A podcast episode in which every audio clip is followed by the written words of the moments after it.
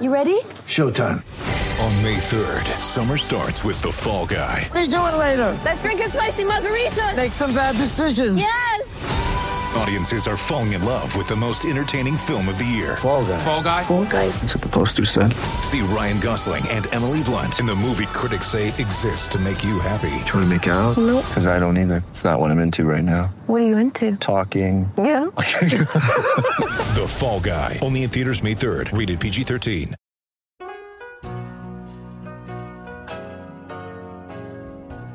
You're listening to the E2C Network, podcast by Auburn fans for Auburn fans.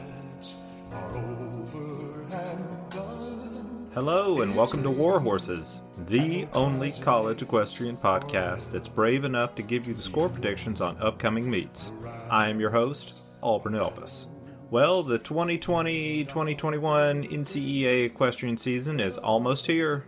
This Friday morning at 9 a.m. Central, 10 a.m. Eastern, Auburn will officially begin the season at South Carolina.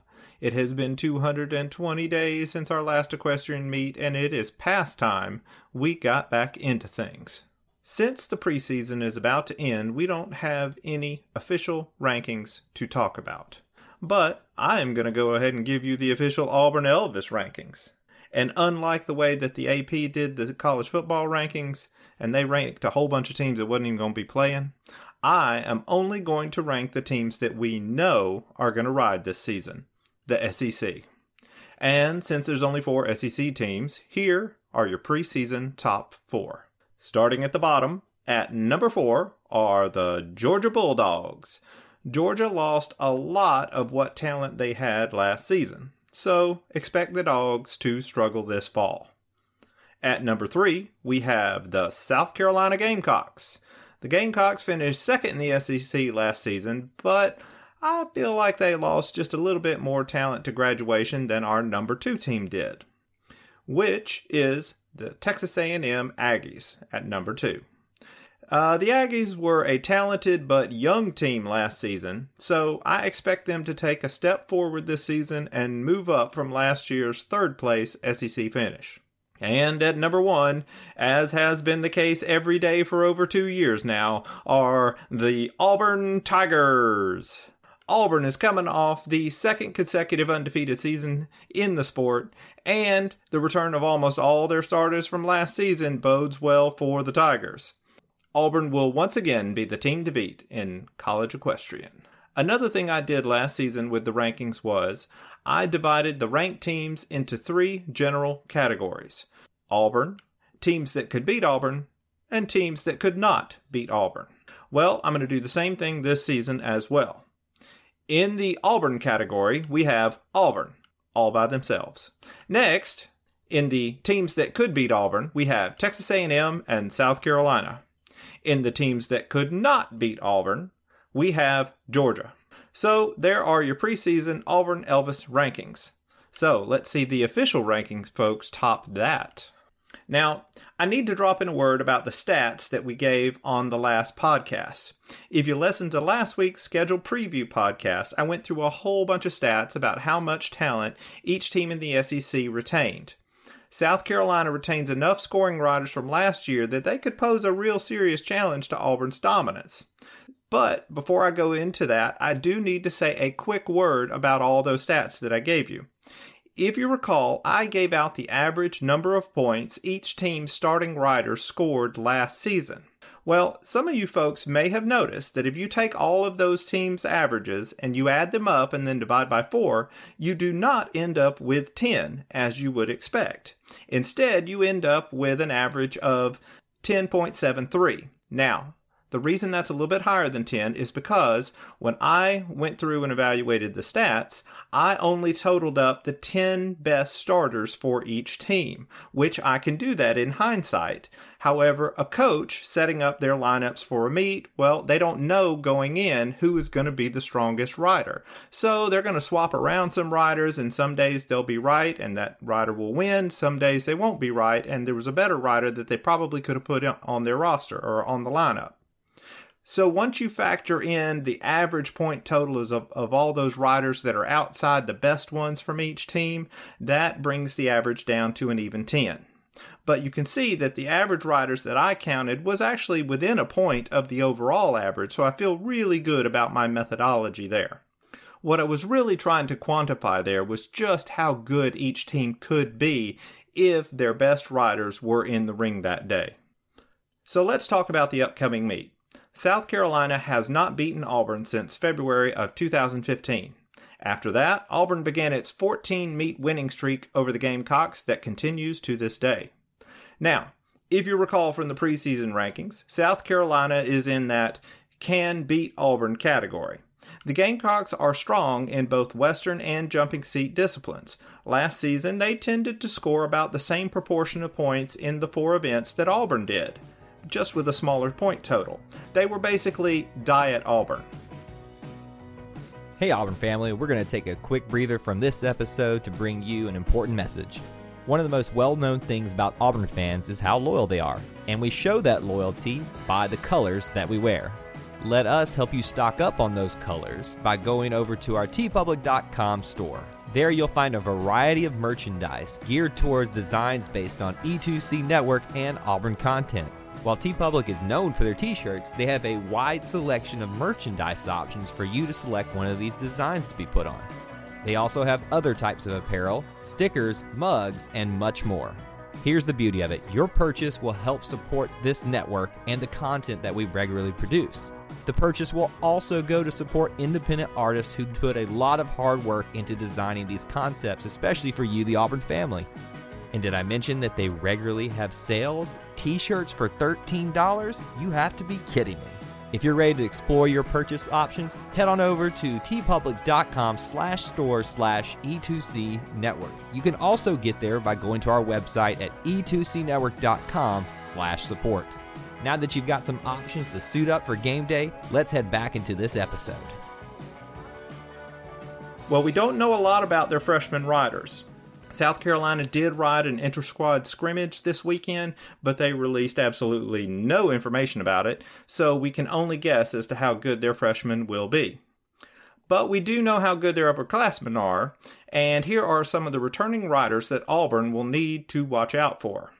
In equitation on the flat, they are led by Kit Cunningham and Grady Lyman. Both of these ladies are good. Cunningham is probably just a little bit better, and she will be very tough for Auburn to get a point from her. But keep an eye on that matchup against Lyman.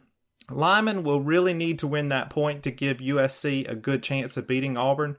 So if Auburn gets that point from her, they have really lowered the ceiling of of their point capabilities. So that will be good for Auburn if they can defeat Lyman. In fences, the Gamecocks are very deep in experience. They didn't lose any of their top fences rider. So Auburn will be up against some tough riders like Madeline Schaefer, Jordan Allen, and Caroline Bald. Schaefer is the real deal, y'all. She defeated Auburn's Kayla, Michaela Langmeyer last season and won the MOP in fences in that February meet.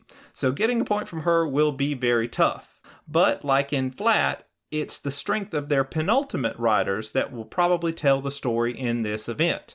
If Auburn can get a split of points between Allen and Bald, then again, we have cut into that maximum point total that South Carolina is capable of reaching.